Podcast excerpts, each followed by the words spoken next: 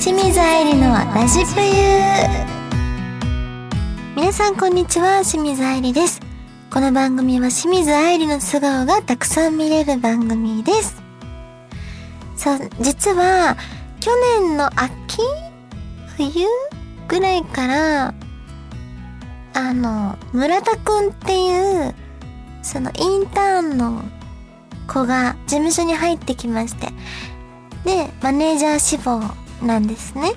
で今私の担当マネージャーアミさんの元で働いてるんですけど、すごい優秀なんですよ、その子が。でまだ20歳とかそのぐらいなんですけど、しっかりちゃんと仕事できるのでいいですねってアミさんとよく話してて、ああいうことしてました。すごいですね、あんなこともできてるんだもんみたいな。結構ちゃんとしてて、でもなんだろう、そんなすごいちょっとオタクっぽい雰囲気というかね、だけどうちに秘めてるものはちゃんとしてるみたいな感じの雰囲気で、でその話をさっきラジプユディレクターの名前佐藤さんって言うんですけどね、ラジプユディレクターの佐藤さんもこの間私の先輩のアンナさんの収録の時に村田くんお会いしましたよって話になって、いやそういう話してたら佐藤さんもいやそういう子は子は伸びますよって言ってて、いや伸びますよねって私もすごい思ったから、でそういう話をして、さあ私の収録を始めようと思った時にふと、いや子は伸びますよとかそういう話をする年齢に私もなったんだってちょっとなんか年を感じたんですよ。だって20歳過ぎそこらだったらさ、そんな話にならないじゃないですか。でももう30だからこそしてる会話だこれと思って、ちょっとしみじみと自分の年齢を感じてました、さっきはい、今年はでも30時いい年にねしたいので、皆さん今後とも見守っててください。はい、この番組は皆様からのメッセージも募集中です。今後はラジクロのサイトの右上のメッセージボタンからと、ラジクロのツイッターか清水愛理のツイッターからのリプライでも募集しております。皆様からのお便りぜひお待ちしております。それでは清水愛理のラジプユスタートです。この番組はラジオクロニクルの提供でお送りいたします。はい、OK ですバッチリです。年齢感じた。確かにそう言われてみたらですよね。私も優秀なんですよとかっていや佐藤さんが言うのはわかるけど、いや私もそういうこと言うようになったん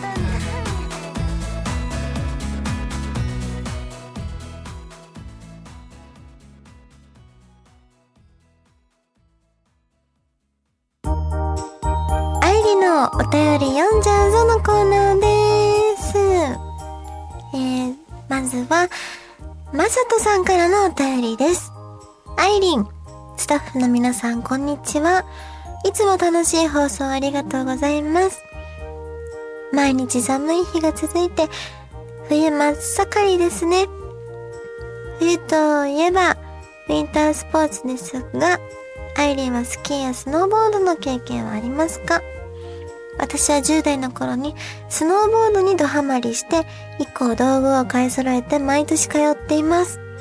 最近はスノーボードより終わった後の温泉目当てなところもありますが、まだまだ寒い日が続きますのでお体にお気をつけてお過ごしください。ありがとうございます。これ冬真っ盛りでよかった？真っ盛りで合ってる？よかった。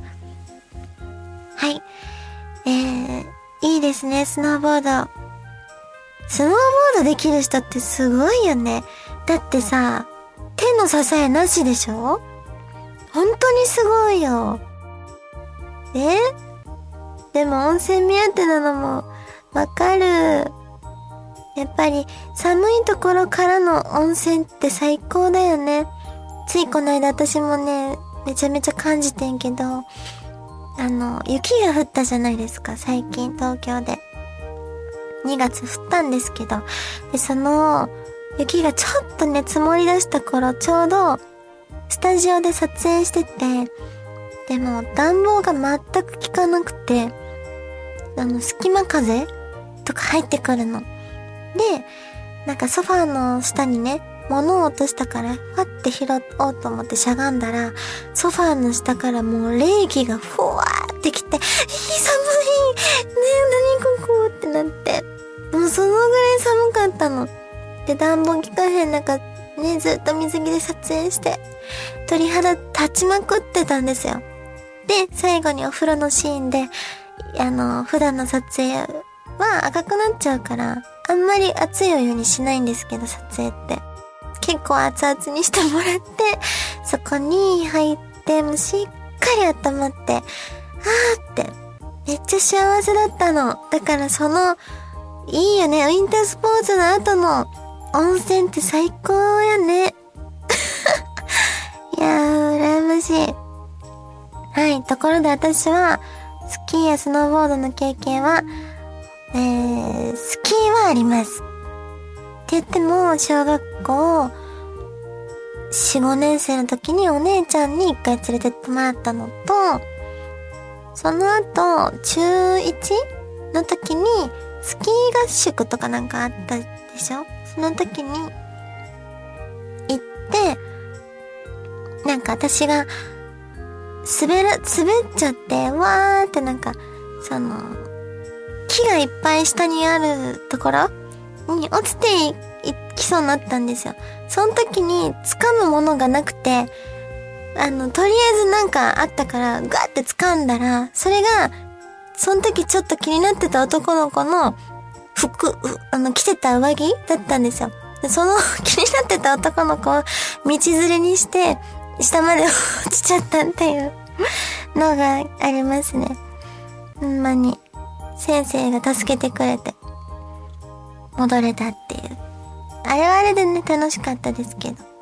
そんな、思い出かな？ウィンタースポーツって。それ以降だからやってへんから、やってみたいけど、多分今、ボードの上に足2本で立てる自信がない。続いては、なおやんさんからのお便りです。愛理ちゃん、ディレクターさん、明けましておめでとうございます。今年も応援してます。愛理ちゃんは今年何かチャレンジしたいことはありますか？おー、ありがとうございます。そうやな、チャレンジというよりは、貯金したい。一応、貯金は頑張ってたんですけど、去年はあまりお金貯めることを気にせず、なんか、生きてたんですよ。でも今年はなんか貯金して、ミヤがね、走り回れるぐらいちょっと広いお家に引っ越したいなっていう目標はあります。年内は無理かもしれないけど、今ね、引っ越そうと思えば全然できるんだよ。そのぐらい溜まってるんですけど、もうちょっとね、やっぱり貧乏症が抜けなすぎて怖いんですよ。こんだけあったら十分だろうっていう貯金でも怖くて。なので、余分に私は多分貯金してしまうんだろうなって。お金も使わなあかんけどね。はい。あともう衣装が入らない。今の私のうち。もう、1K なんですけど、パンパンなんですよ。だから、衣装が入れられる、ちょっと広いうちにね、引っ越ししたいなっていう目標はあります。まあ、あとはミヤが元気いっぱいでいてくれることかな。チャレンジしたいこと。ミヤとお散歩したいけど、ミヤがね、ビビりやから、外でさ、遊んでる子供の声聞こえるだけでも、尻尾ふわーって膨らんじゃうぐらい怖がりだから、無理だろうけど、なんかいつかそういうこともしたいなって、もうミヤのことで頭いっぱいです。以上、愛理のお便り読んじゃうぞのコーナーでした。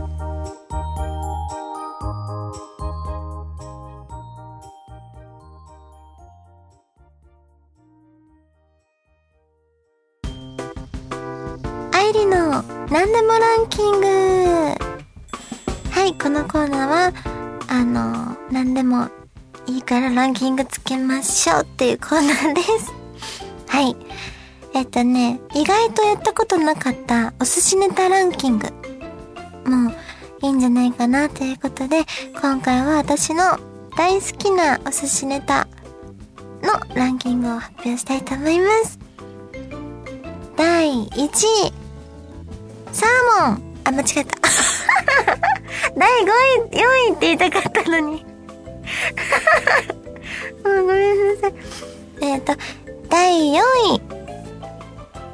オニオンサーモンもう言っちゃってるから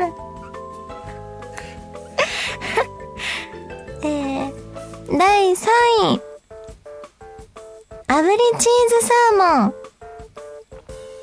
第2位サーモン第1位トロサーモン。はい、以上1位から4位全部サーモン尽くしです。そして番外編で大好きなネタ他にも発表すると、イクラ、ホタテ、甘エビなどなど、アジとかかなが大好きです。回転寿司行きたい。今度行こう。しばらく行けてないもん。はい、行きましょう皆さん以上、あゆりのなんでもランキングでした。なんでもじゃないからもうサーモンのランキング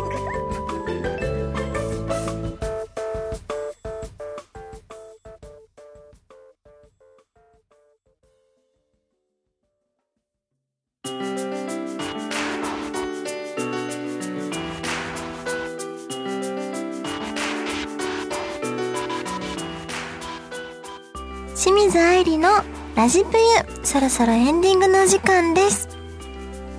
ここで告知をさせてください。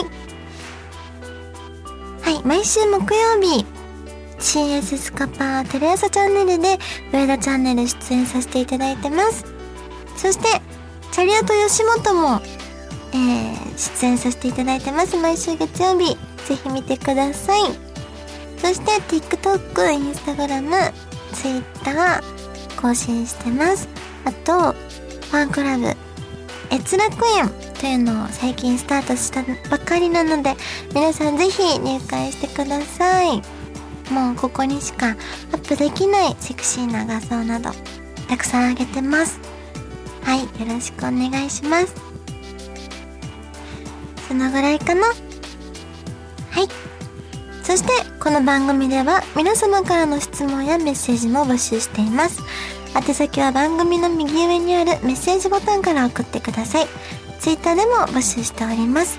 皆様からのお便りぜひお待ちしております。ここまでのお相手は、前回の放送を聞いてる方はわかると思うのですが、今日は食べれない日のはずなのにファミチキを食べてからこの収録をスタートした清水愛理がお送りいたしました。この番組はラジオクロニクルの提供でお送りいたしました。